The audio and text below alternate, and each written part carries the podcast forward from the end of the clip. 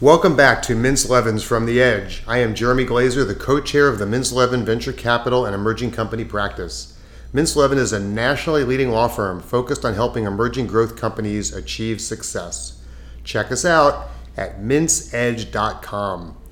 Well, I am really pleased to welcome today Dick Pfister. Dick, thank you for joining us. Thank you for having me. Dick is the CEO and founder of AlphaCore Capital and AlphaCore Technologies AlphaCore is a San Diego based wealth management and financial technology company that believes methods of asset allocation, client communication, and financial planning should evolve with the changing markets. AlphaCore delivers a holistic approach to enhancing customer relationships and portfolio diversification to help achieve long term goals by utilizing traditional investments along with technology and alternative strategies.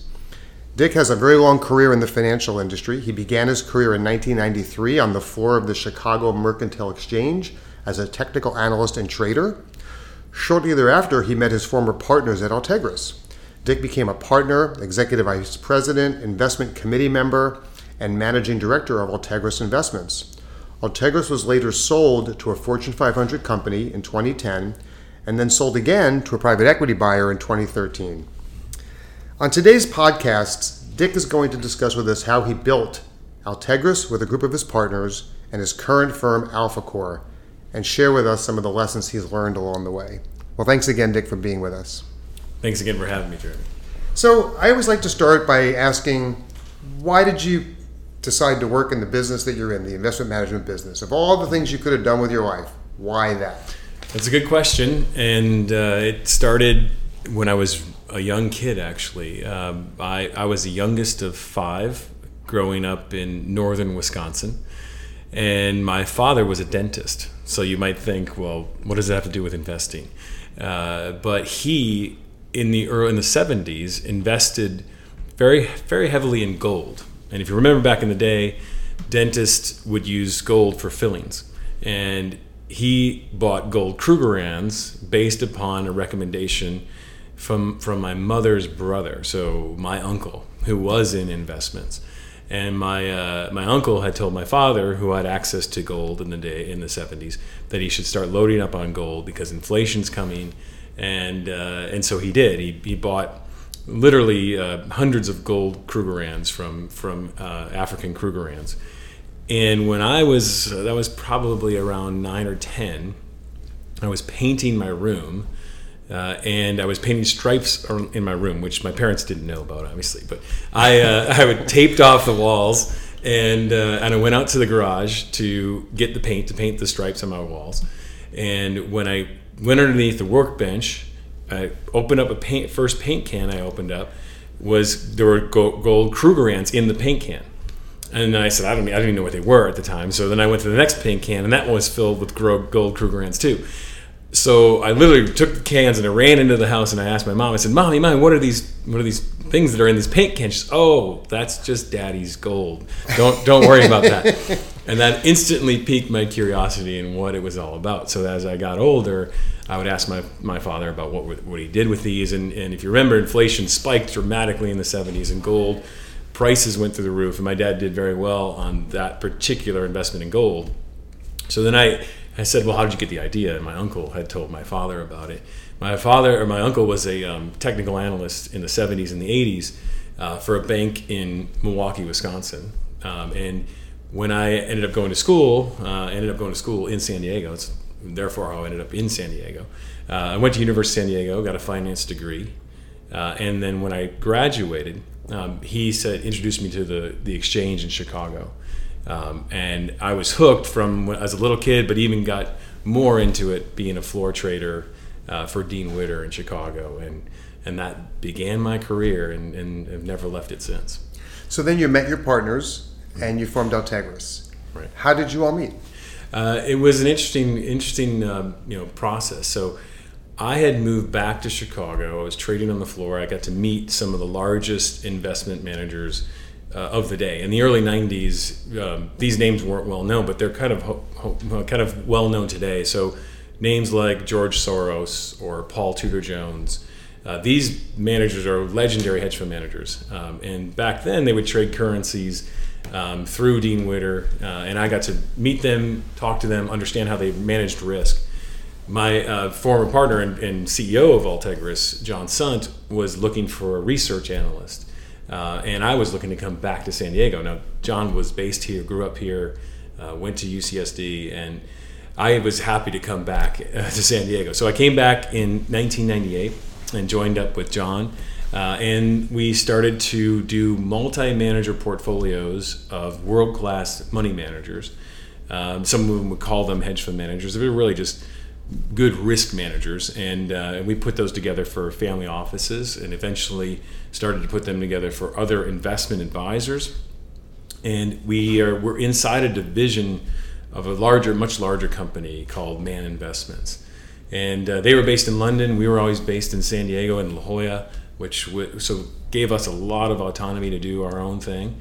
Uh, and so John, you know, and and the and three other uh, partners uh, said, you know what, we let's take this outside of Man and let's create uh, our own firm uh, and be independent, be a boutique wealth management firm.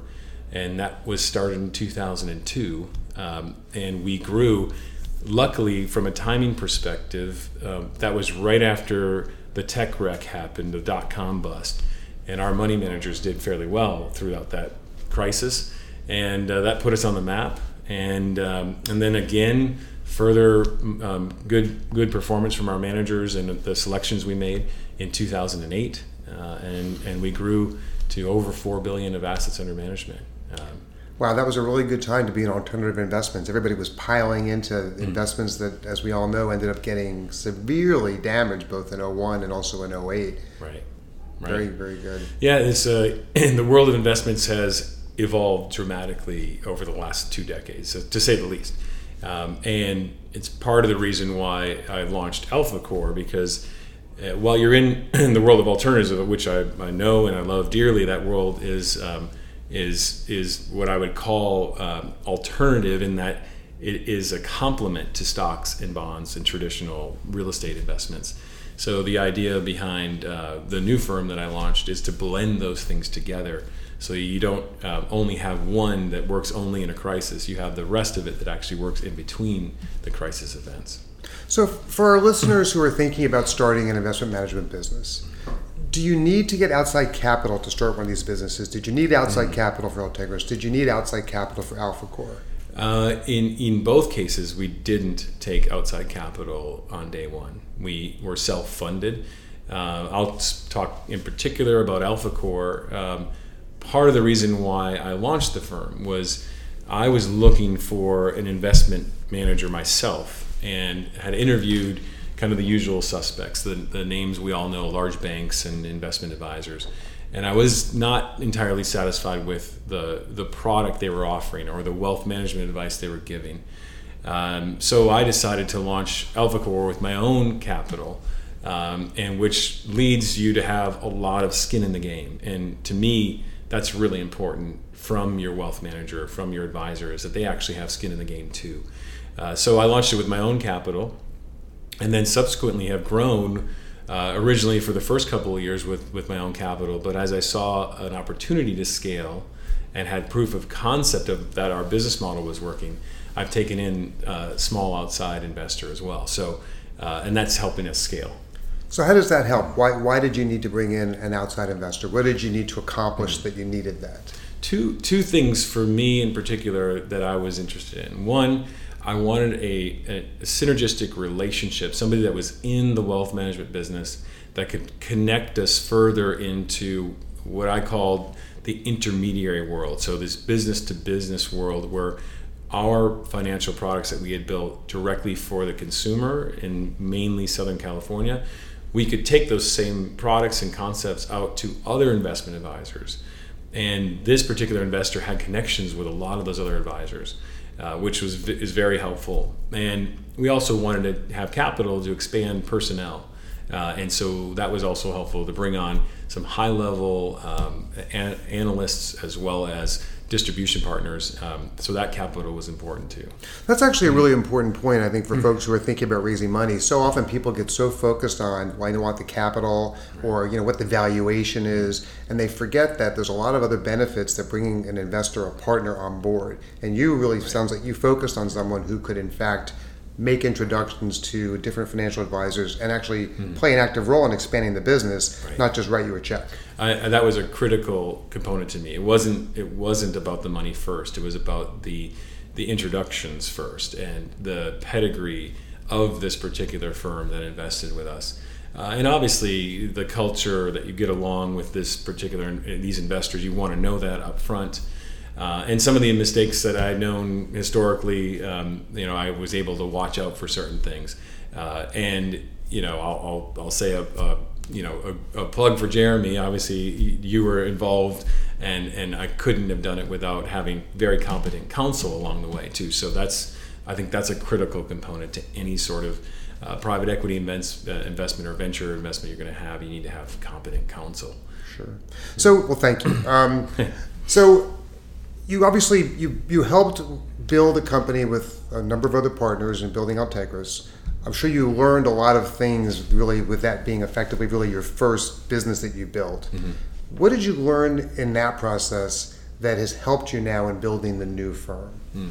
I would say, uh, you know, there I was um, the youngest of the of the partners that were a part of uh, Altegris, and what I saw from the leadership and from differing opinions, I saw the, the pros and the cons of that. So, uh, to me, having somebody who can be somewhat of the ballast of, uh, of a partnership or even employees that can bring a different opinion.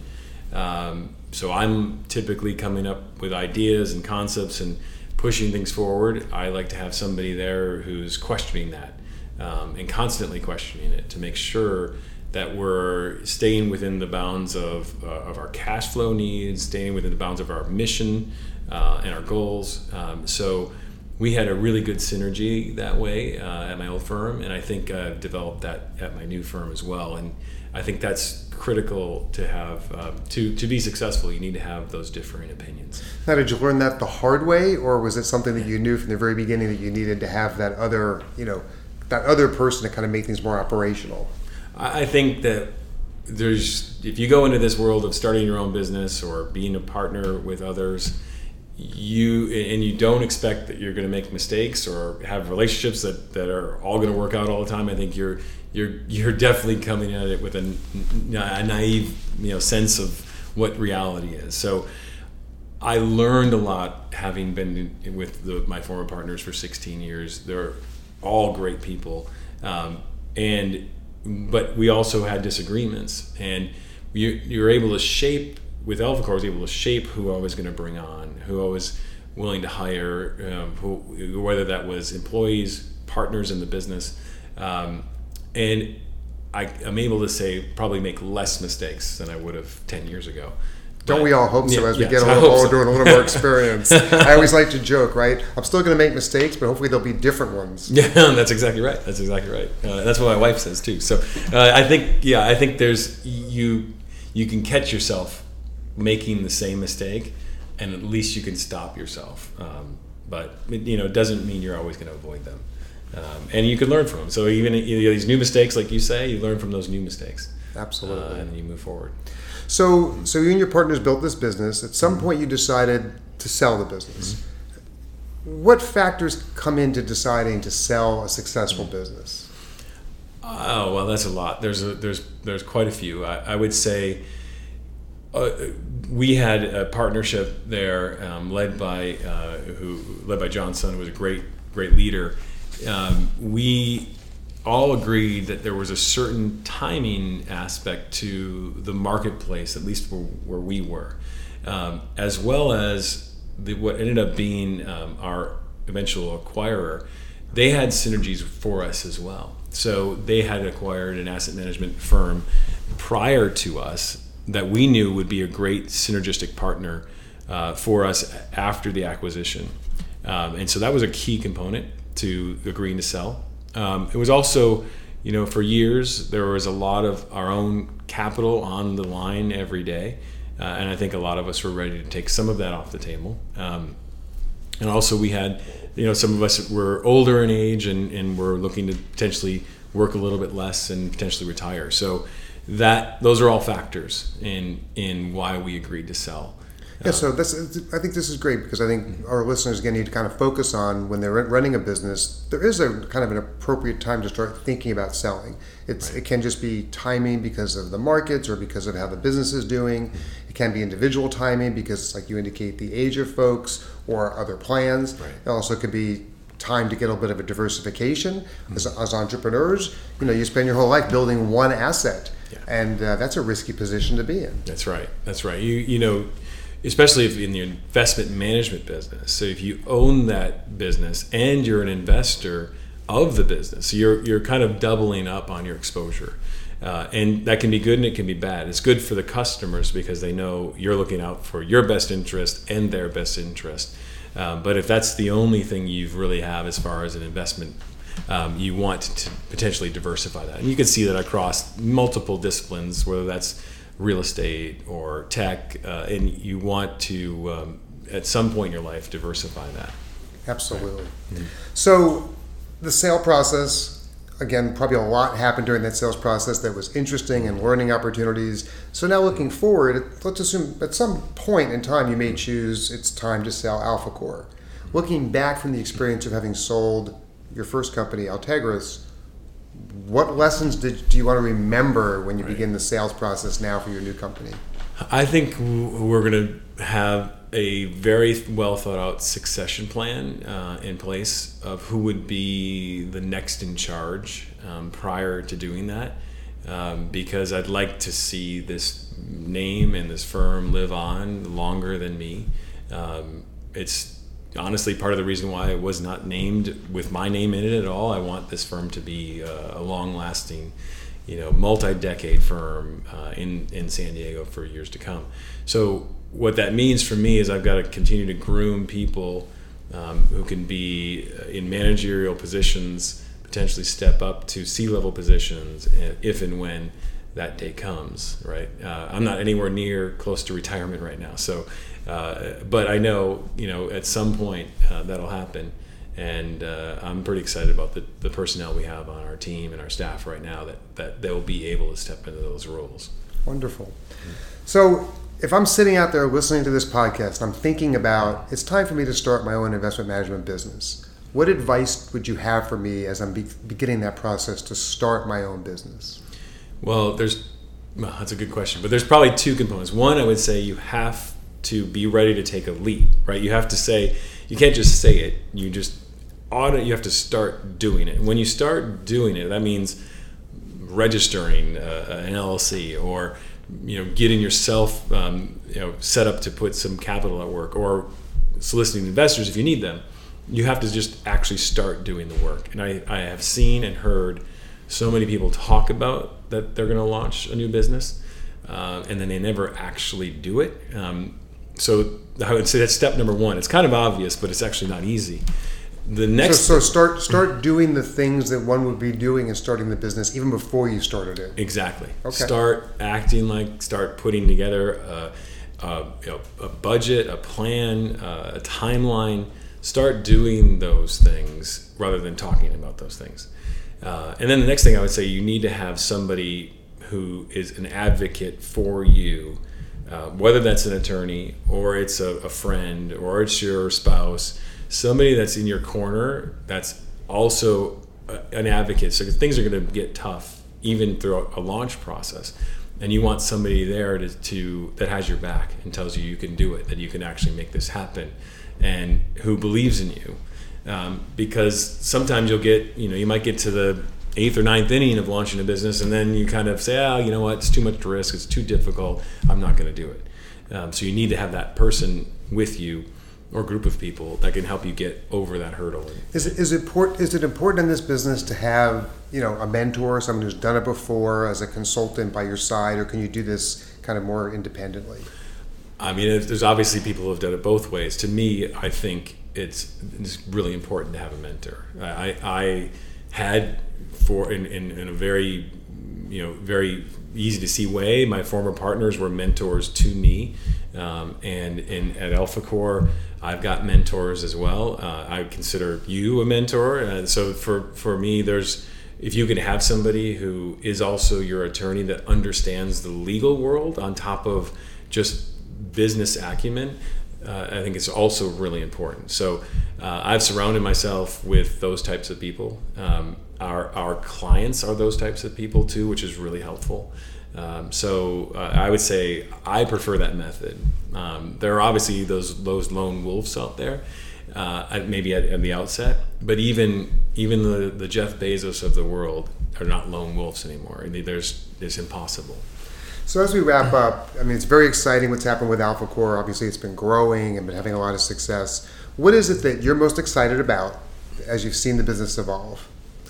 I have really embraced what's happening um, from, from the demographics that are going on in the, in the country and the world.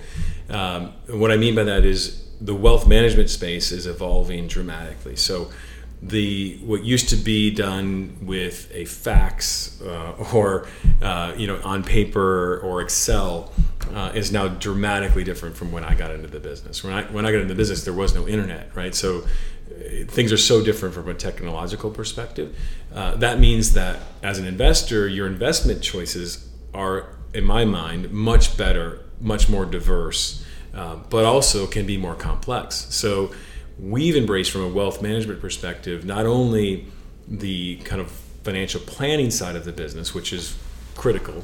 We've also in, in, in been involved with uh, financial technology. So we've launched a tool. Uh, it's a it's a portfolio allocation tool that helps our clients um, blend together multi uh, strategies into one portfolio, so that you're not just dependent upon what stocks or bonds do, uh, you're also you can also rely on alternative return streams, and so that fintech world uh, is exciting for me, and it's something that we are just getting into the early stages, and I think most everybody in the future is going to have some component of their portfolio or their advisor using some sort of financial technology. And there's interesting this marriage of technology and the financial world. There's a lot a lot happening in that space, as you know. Oh yes, uh, I think that um, you know if you look back ten years ago, you might still meet with your financial advisor or an email that would come across that would you know give you a paper copy or something. But today, uh, that's becoming more and more obsolete. Um, things are found online. Uh, data can be aggregated online. So, uh, and and as the world becomes more global, you want to have access to those global markets online, uh, and uh, for the client base we talk to, and, and most all clients, they're they're looking at different, without getting too much in the weeds, risk factors that are available, uh, and so if you looked at stocks or bonds or real estate, they all have certain risk characteristics, but there are other risk characteristics you can get from commodities or currencies or risk premia from other alternative strategies and that's becoming more mainstream you can get invested in those in mutual funds or ETFs. Uh, and you need to have a tool that can help aggregate that all together. And that's what we've created um, a new entity called AlphaCore Technologies that, that actually uh, launched a tool called the Factory, and uh, Factory with an E, not a Y. Uh, that was a brainchild of mine, uh, which is pretty fun. Um, and, uh, and so it's gotten a lot of traction, and we're really excited about that, that marriage of the two. Well, that's great. That's great. Well, thank you so much, Dick, for taking the time to, to speak with us and to our listeners. Really appreciate you coming by. Oh, thank you so much for having me. I am Jeremy Glazer of Mintz Levin, and thank you for listening to this edition of From the Edge.